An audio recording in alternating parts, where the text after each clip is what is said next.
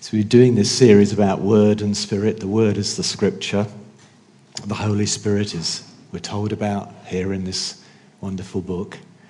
And I know many of you in here have had faith in Christ for a very, very long time, and some here might not have faith yet in Christ at all. We, we would say to you, we want you to have faith in Christ more than anything else.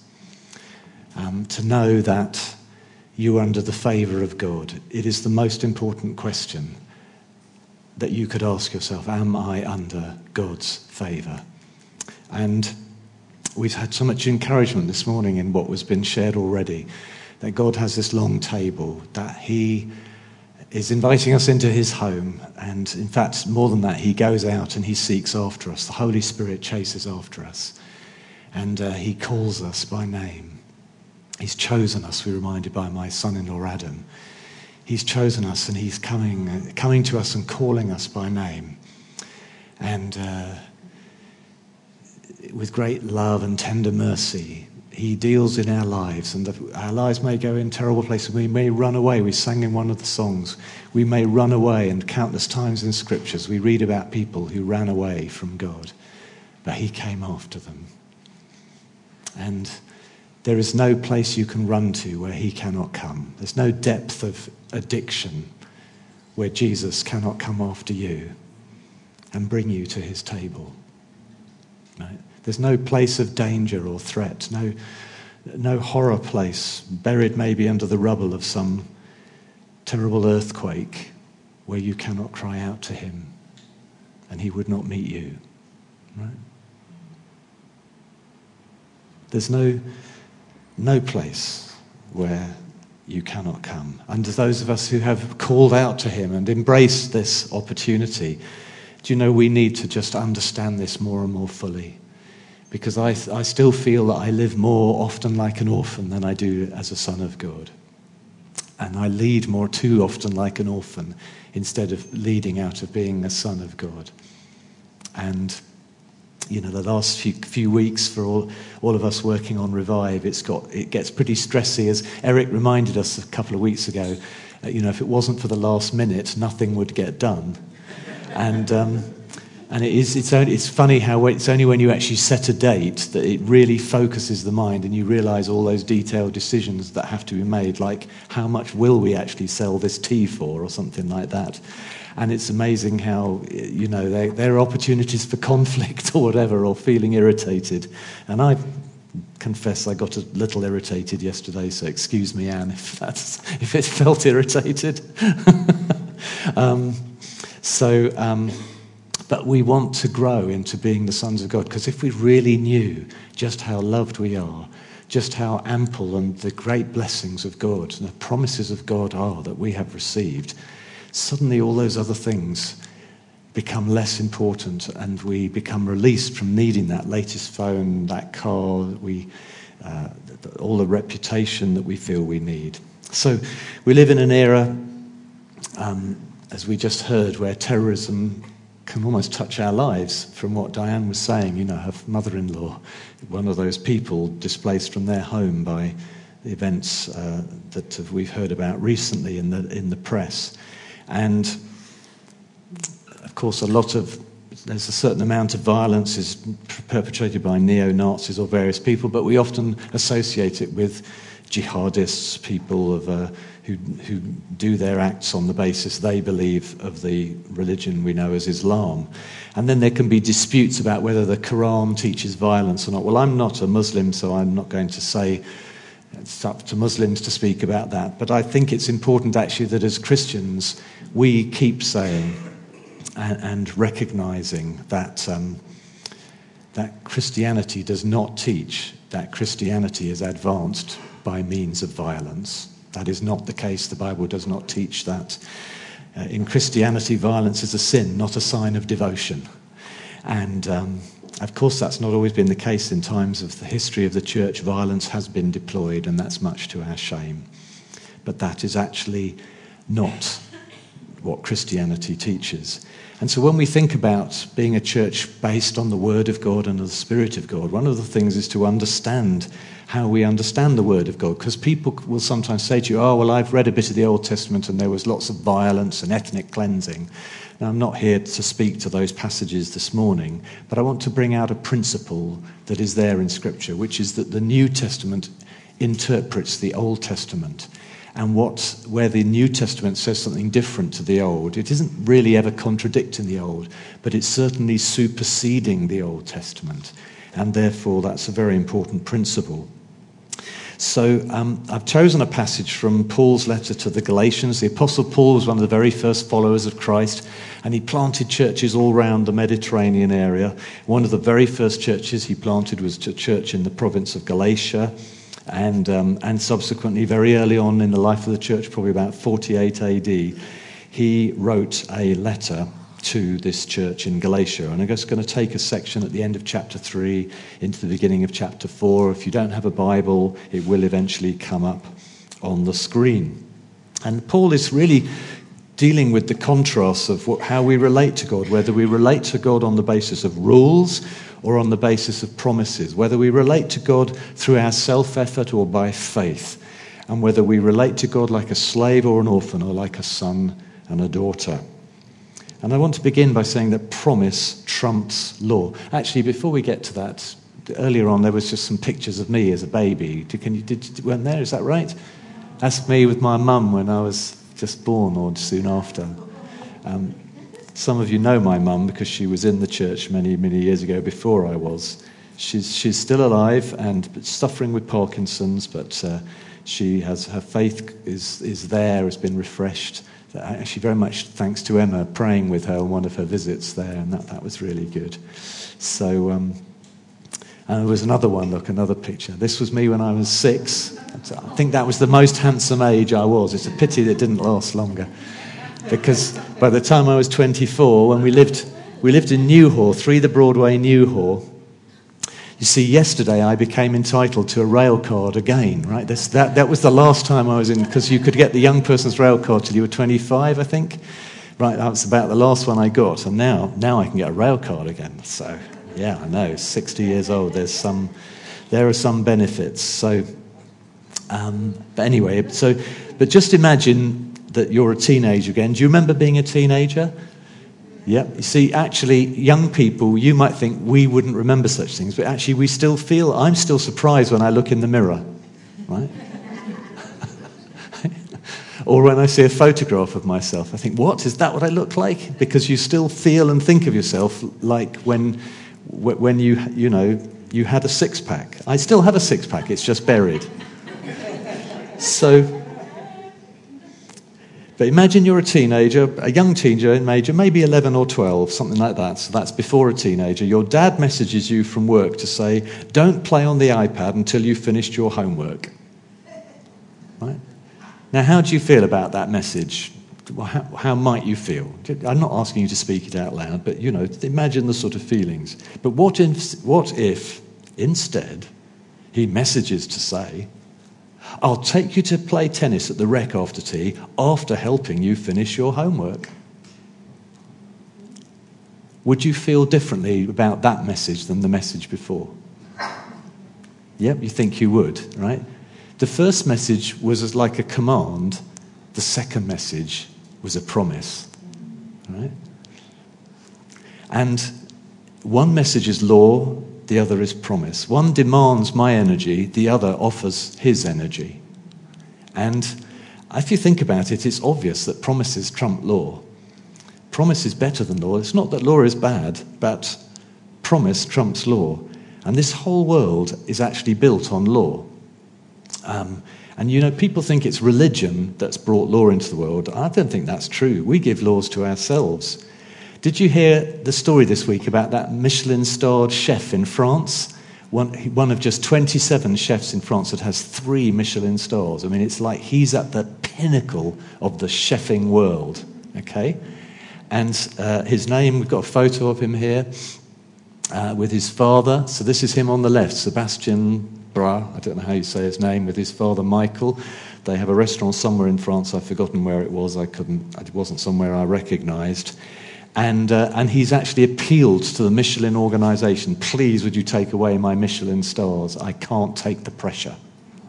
Right? And, um, and so there was a quote on the BBC website. He says, You're inspected two or three times a year. You never know when. Every meal that goes out could be inspected. That means that every day, one of the 500 meals that leaves the kitchen could be judged. And he says, I can't take it anymore. Right? He's living under law. Right?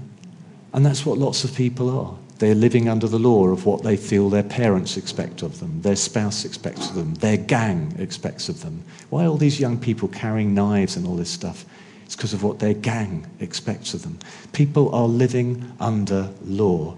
Christianity is not a religion of law, it's a religion of promises and of a God who has reached out to us. Now, Paul had been a Pharisee. He'd been the Apostle Paul, he'd been a Pharisee, it was one of the Jewish leadership groups. They were experts in the Old Testament Torah, the law of the Old Testament. And that law was given by God to Moses on Mount Sinai in about 1300 BC, so it's like over 3,000 years ago. And Paul loved that law of God and because he knew it was a wonderful description. The Bible doesn't tell us the law is a bad thing, it just tell us, tells us that promises are better things. Right? And so um, Paul knew that, that the law described how a community could live together in harmony with itself and with God. And you know, wouldn't it be wonderful if you didn't have to lock your door?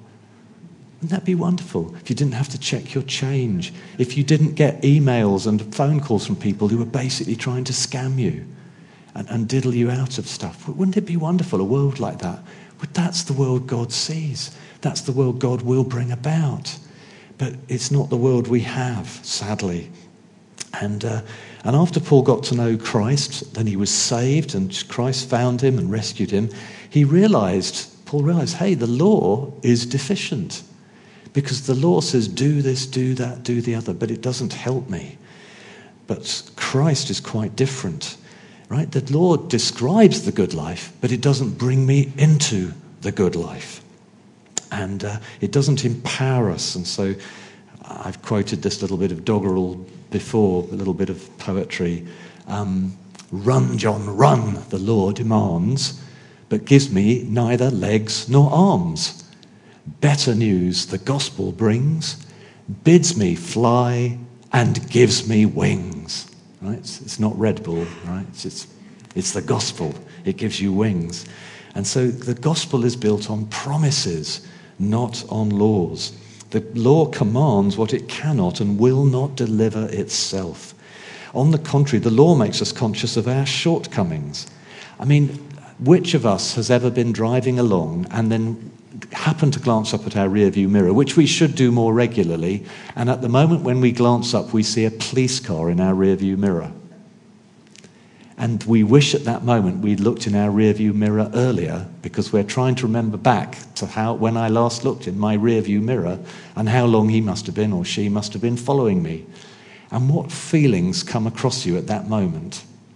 What do you do at that moment?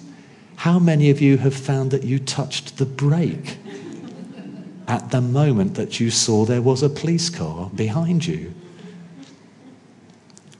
Without even looking at the speedometer. You just thought, better, better cool this a bit. And I wonder what you felt. You probably, there was probably just a moment of anxiety, at least, until you had checked your speedo and thought about, am I doing everything right? The law makes us conscious of wrongdoing.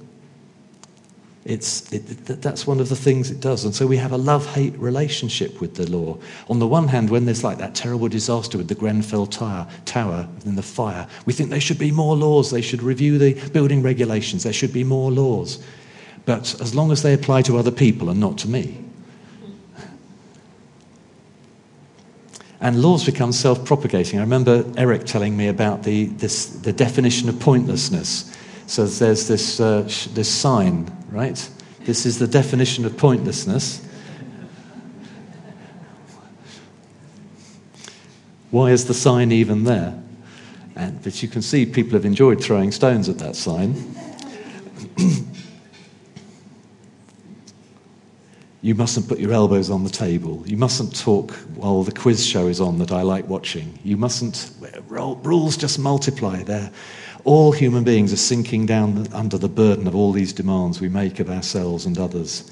And, but having come to know Christ, Paul now looks back on this, the Jewish Bible, our what we Christians call the Old Testament, and he sees it differently. He sees that before there was any law given to Moses on Mount Sinai, you know, the two tablets of stone and the Ten Commandments written on them, he realized before any of that, we should look to the rock from which we were hewn, to quote Shirley, right? You quoted from Isaiah 51, that passage. Look to the rock by Abraham because when you go back before Moses, there was Abraham.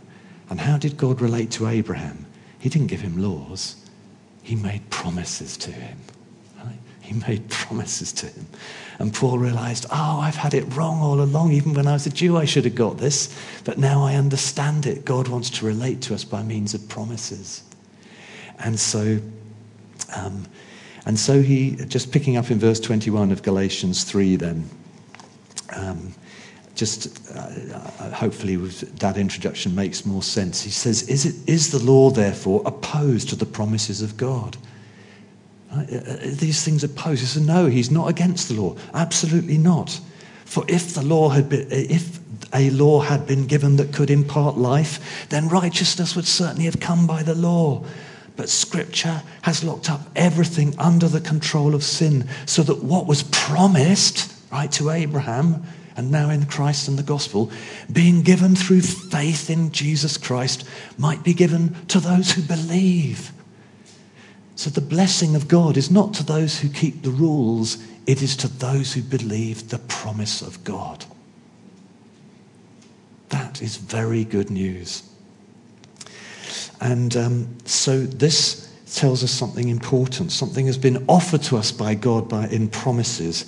And that's something we're told here is to be received by faith. Verse 22 the scriptures locked up everything under the control of sin, so that what was promised, being given through faith in Jesus Christ, might be given to those who believe, right?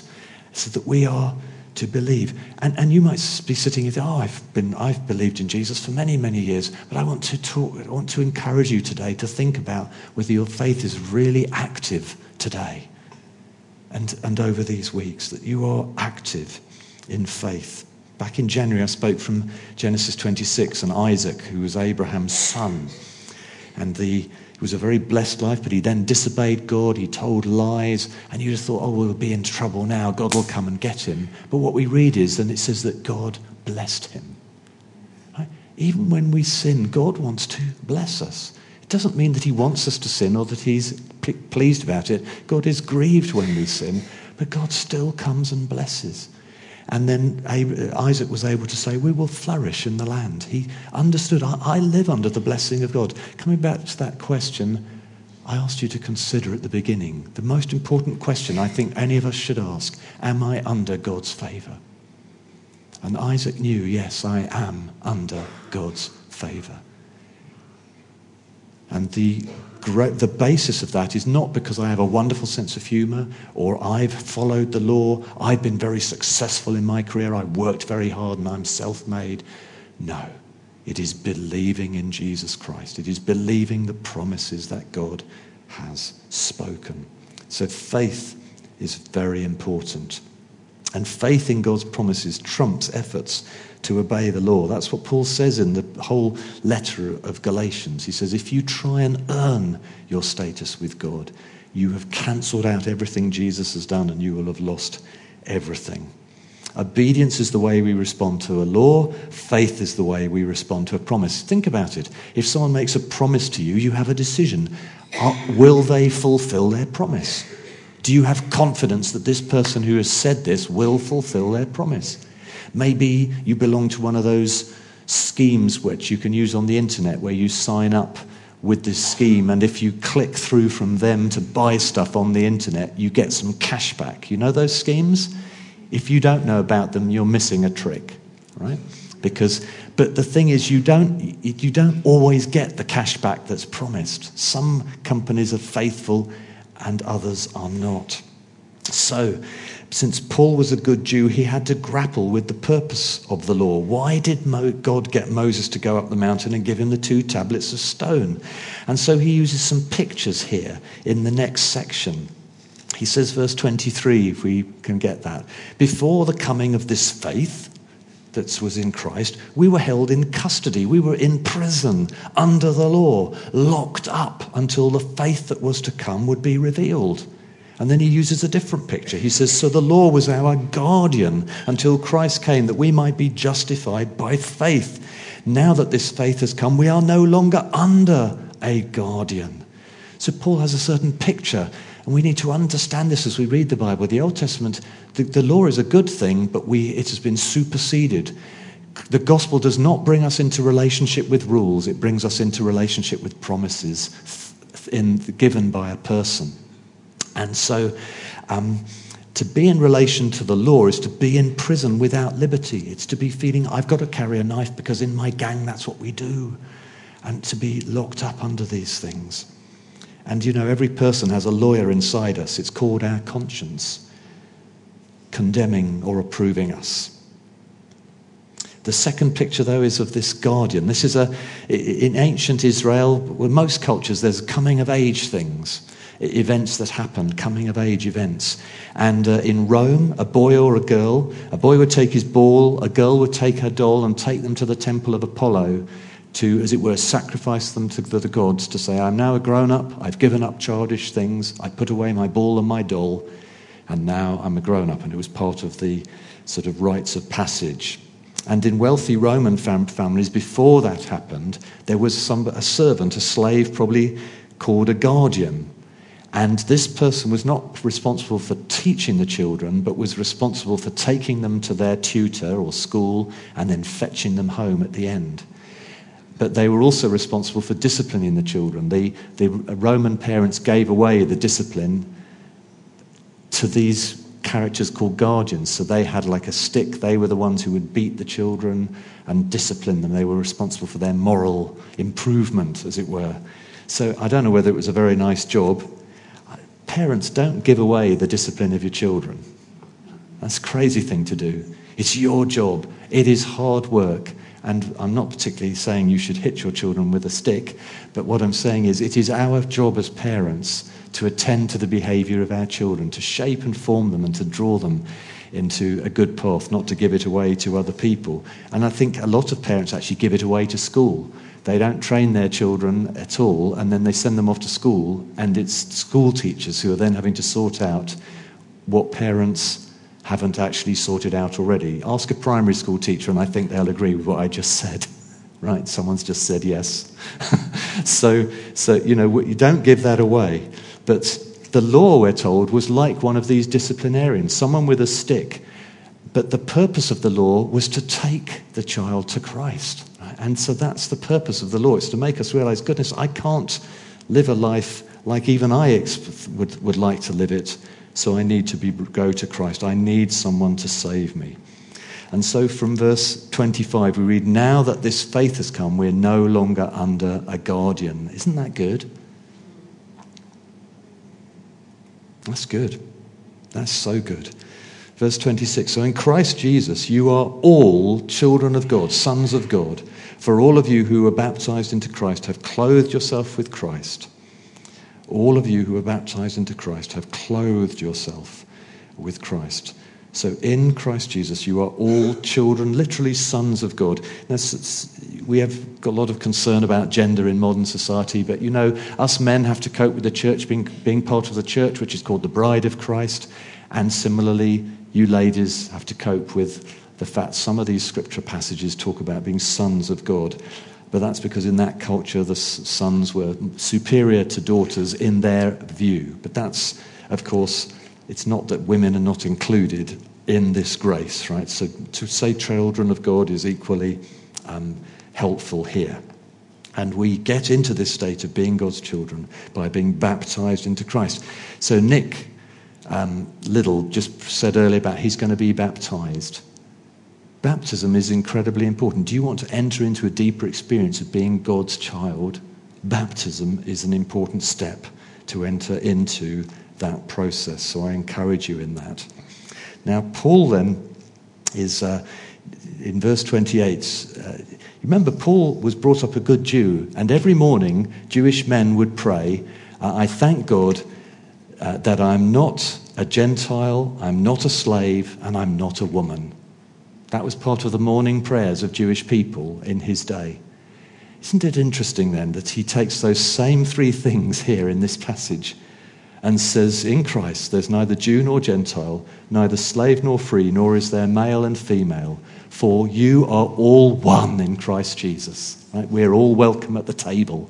Isn't that wonderful? And he's realized I, I, was false. I had a false idea. I didn't realize everyone is welcome, right? And so, if you belong to Christ, he says, and there is an if here, have you put your faith in Christ? Because if you haven't, then this doesn't apply. But if, verse 29, you belong to Christ, then you are Abraham's seed and heirs according to the promise, heirs of those promises to Abraham, that you would be a great blessing. And so that's incredibly important that we become children of God. Because there's another thing about this Jewish thing. You know, when Jewish people, children become of age, you have a bar mitzvah for a boy and a bat mitzvah for a girl. It's a ceremony when the girl is 11, when the boy is 12. Because bar means son and bat means daughter, right? But did you, do you know what bar mitzvah or bat mitzvah means? It means daughter of the law and son of the law. So to come of age in Judaism is to realize that now your status is as a daughter of the law or a son of the law. So this is what Paul would have had that experience as growing up as a Jew. He was a son of the law. So imagine for him then when he says here, but, but you are all, we are all sons of God through faith in Christ. He's saying, I've moved now. I used to be a son of the law, but now I am a son of God. I want to invite you. I wonder if you have made that journey and come into what it is to be a son of God.